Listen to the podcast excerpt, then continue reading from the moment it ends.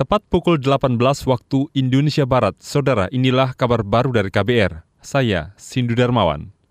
Presiden Joko Widodo berkomitmen menyelesaikan konflik sosial keagamaan di Kabupaten Sampang, Madura, Jawa Timur. Salah satu bentuk dari komitmen itu adalah dengan menjemput penyintas Syiah korban konflik yang mengungsi di Jemundo, Sidoarjo. Hal ini disampaikan tenaga ahli utama kantor staf presiden KSP, Rumadi Ahmad, merespons pemulangan 265 jiwa warga Sampang ke kampung mereka kemarin. Tercatat mereka telah 12 tahun berada di pengungsian. Menurut Rumadi, pemulangan dilakukan secara bertahap dan tidak mudah. Kata dia, penjemputan itu bukti pemerintah terus melakukan rekonsiliasi dan cipta kondisi. Rumadi mengapresiasi semua pihak yang terlibat proses tersebut terutama Bupati Sampang Slamet Junaidi yang dinilai berani membuat terobosan-terobosan. Ia berharap konflik Sampang menjadi bahan pembelajaran seluruh komponen bangsa dalam menyikapi perbedaan. Kita ke soal lain. Presiden Joko Widodo memerintahkan pemerintah daerah segera memperbaiki jalan-jalan yang rusak di wilayah mereka. Perintah itu disampaikan Jokowi saat mengunjungi Provinsi Lampung hari ini.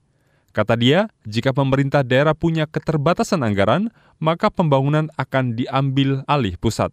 Secepat-cepatnya dimulai yang rusak, yang kira-kira uh, provinsi tidak memiliki kemampuan, kemudian kabupaten tidak memiliki kemampuan, ya akan diambil alih oleh Kementerian PU.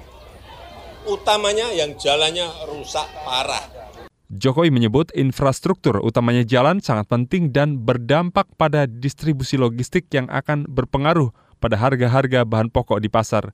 Karena itu Presiden ingin memastikan infrastruktur jalan di Lampung dapat berdampak pada masyarakat. Kita ke berita olahraga.